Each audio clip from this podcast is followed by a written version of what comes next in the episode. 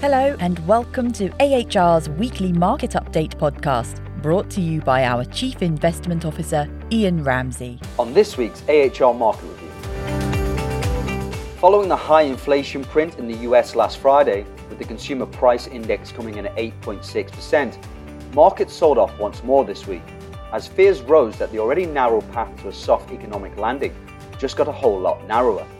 Speculation on Monday that the US Federal Reserve would raise rates by 0.75% came to pass on Wednesday, as the Fed raised rates to 1.75% and signaled that there was a high probability of a similar increase at its July meeting. This was followed by the Bank of England raising rates by 0.25% to 1.25%, and the Swiss National Bank increasing rates by 0.5%, its first rise in 15 years. As of 12 pm on Friday, London time, US equities fell by 6% over the week, with the US technology sector dropping 6.1. European stocks lost 3.6%, whilst the UK market fell by 3. Japanese equities were down 5.5% and Australian stocks declined by 6.6. Emerging markets fell by 4.4%, although domestic Chinese stocks managed to buck the trend, rising 1%. Government bond yields rose as markets priced in higher future rate expectations, with US interest rates now expected to hit 3.6% by the end of the year. Intra week, 10 year yields on US Treasuries rose to 3.49%, a level not seen since 2010, before settling back down to 3.22%. German bund yields touched 1.89%, although, more worryingly, the more indebted Eurozone countries have seen their yields back up even more. Italian yields reached 4.18%, which is a yield spread above German bunds of 2.4%, with Greece suffering a similar fate as yields rose by 2.9% above Germany's.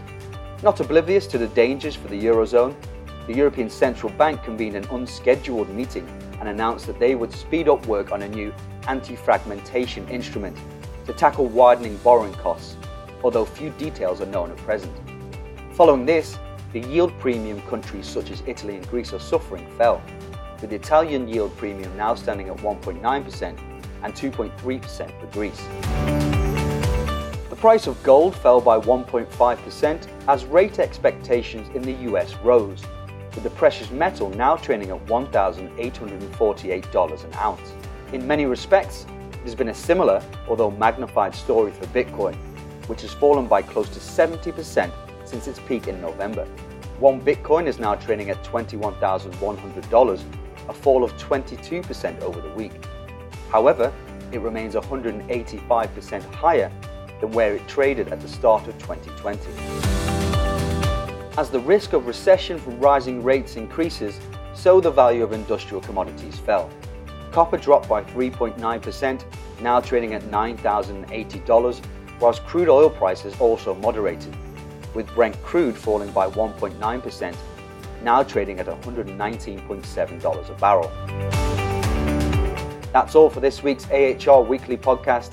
Thank you for listening, and for further investment insights, head over to ahrprivatewealth.com.